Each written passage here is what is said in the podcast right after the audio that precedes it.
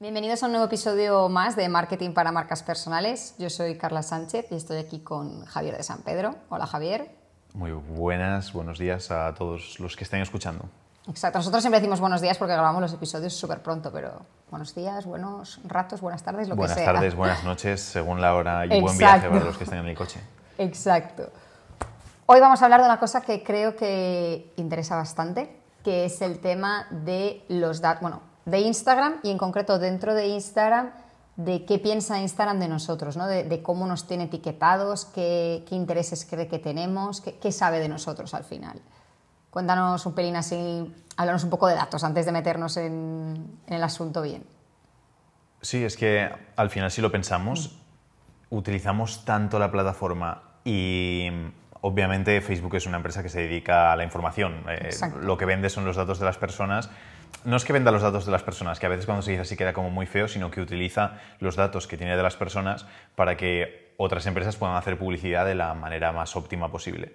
Entonces, como tanto sabe con quién nos relacionamos, dónde hemos estudiado, qué sitios frecuentamos, qué gustos tenemos, mide un montón de cosas que ahora nos comentarás tú. Em, obviamente tiene mucha información sobre nosotros y al final nos conoce más que muchas personas y por eso tiene esa posibilidad de enseñarnos cosas que nos interesen o no. Que la gente muchas veces se lo toma como a mal, a decir, ostras, es que veo fatal que sepan sobre mí, que sepan mis datos y todo eso. Entiendo la parte sensible por si ocurre alguna filtración o lo que sea, pero al final es lo que hacen prácticamente todas las empresas y, el problema se lo llevan las grandes porque son las famosas, pero que esto al fin y al cabo es para nuestro beneficio, entre comillas. Digo entre comillas porque es para que nos enseñen es para que nos, eh, cuando Facebook o Instagram y las demás empresas eh, saben más sobre nosotros, lo que hacen es enseñarnos contenido que nos interese más. Mm. Si, por ejemplo, estamos viendo cosas de fútbol continuamente, luego Instagram y Facebook nos va a enseñar más contenido sobre fútbol y los anuncios para comprar cosas relacionadas con el fútbol. Y puedes decir, ya, se aprovecha de lo que sabe de mí para enseñarme esa publicidad y hacerme comprar. Obviamente nadie te obliga a comprar, y lo bueno es que no estás viendo contenido de cocina si no te interesa, no estás viendo contenido en turco si no sabes turco y todo este tipo de cosas. Digo, entre comillas, lo hace por nuestro beneficio, por el hecho de que nos va a enseñar las cosas que queremos ver, pero también el problema es que como nos enseña las cosas que queremos ver, también podemos acabar tendiendo a estar más tiempo en la plataforma de lo que debemos. Pero somos profesionales y por eso tenemos que controlar esa cantidad de tiempo que pasamos en la plataforma y entender que esto es muy beneficioso para nosotros si intentamos hacer de Instagram o de alguna red social pues nuestro negocio o una forma de promocionarnos. Porque quiere decir que si somos capaces de ubicarnos en algo concreto, por eso damos siempre la chapa con el nicho, si somos capaces de ubicarnos en algo concreto, Instagram nos identifica y dice, vale, esta persona habla siempre de esto concreto. Y cuando alguien busca cosas relacionadas, después, pum, nos enseña. Y es mucho más beneficioso que de repente diga, bueno, pues le voy a enseñar el perfil de, de la agencia eh, a una persona turca para ver qué pasa, luego a un chino, luego a un ruso y va a ser, no tiene sentido. Va a, va a enseñárselo a gente que hable español y después gente que esté interesada en marketing, que esté interesada en emprendimiento, que esté interesada en Instagram. Y entonces es muy beneficioso para nosotros y obviamente para Facebook también. Aquí sobre todo la diferencia es dejar aprovechar eso para nuestro beneficio o únicamente hacer uso, ser un consumidor o ser un productor. el dilema que muchas veces ocurre. Entonces, si lo utilizamos para ser productor, nos va a beneficiar. Si lo utilizamos para ser únicamente consumidores, nos va a beneficiar entre comillas, porque va a hacer que consumamos mucho más de lo que a lo mejor deberíamos o queremos en, ese caso. Para no enrollarme más, creo que se ha, quedado más o menos claro, ¿no?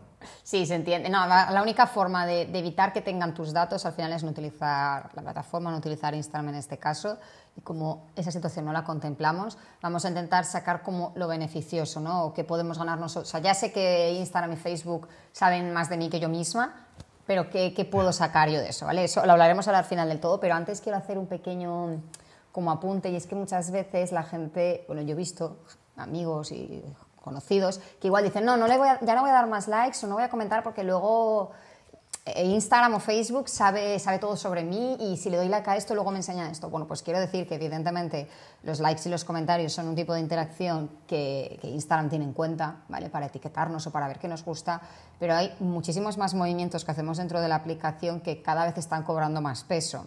¿Vale? Al final, todas las interacciones que hacemos de, de buscar a personas, las búsquedas, ¿no? En, qué perfiles nos metemos y, no seguimos, en qué perfiles seguimos y pasamos, eh, cuánto tiempo pasamos en una publicación. Hay publicaciones que directamente hacemos scroll, scroll, scroll y ignoramos completamente. Y hay otras en las que nos quedamos un rato, ampliamos, mm, tiramos para atrás, para adelante, las historias las repetimos y todas esas cosas creo que hay una falsa sensación de, de, privacidad, decir, ah, no, no, pero yo amplio esta foto y nadie se entera a ver, la persona a la que le estás ampliando la foto evidentemente no se entera, pero Instagram sí que detecta que hay cierto interés en ese tipo de contenido. Entonces, que hay muchos parámetros más allá de los likes, que creo que ya empiezan a estar incluso un poco pasados de moda, que, que se tienen de referencia para ver qué nos gusta. Y ahora vamos creo que a la parte más interesante o a mí que más me gusta, que es, vale, sé que Instagram sabe mucho de mí, pero ¿qué cree exactamente? ¿Qué, qué, cómo, ¿Qué, estoy haciendo dentro de la plataforma y qué señales le estoy dando para que me categorice ¿no? de una forma o de otra? Y para eso, ¿explico o explicas cómo se hace? Es muy fácil. Es, explica, explica, explica. Tú eres la buena con todo eso. es muy sencillo. Si, no me equivoco, lo tienen todas las cuentas, aunque es posible que solo deje para creadores o está para todos los perfiles. Eh. Yo diría que está para todos los perfiles. Yo diría que está para todos los perfiles. Porque lo he probado de casi todos y tenemos alguno por ahí que no es de creador, o sea que, que sí. Vale, sea como sea, es muy sencillo. Desde el perfil de. O sea, os metéis en la aplicación, en Instagram, y os metéis en vuestro perfil. Desde ahí tenéis eh, la pestañita de configuración y dentro de seguridad tenéis que darle acceder a datos. Y al fondo de todo de acceder a datos pone intereses para anuncios. Y ahí os cargará como una, como una página nueva, como si te saliera de Instagram, pero creo que no llega a salir y de repente tarda un poco, ¿vale? Empieza como a cargar, rum, rum, y te sale como una lista, bueno, ¿cómo no? Te sale una lista efectivamente con todos los intereses que, que Instagram te tiene asociados a tu cuenta. Veréis que hay algunos, a mí por ejemplo igual te sale mascotas, y dices, bueno, mascotas, ¿vale? No me sirve para nada para mi negocio ni, ni me sirve de referencia. Pero sí que posiblemente, yo por ejemplo en muchas de las cuentas tengo agencias de publicidad, marketing y publicidad, relaciones públicas.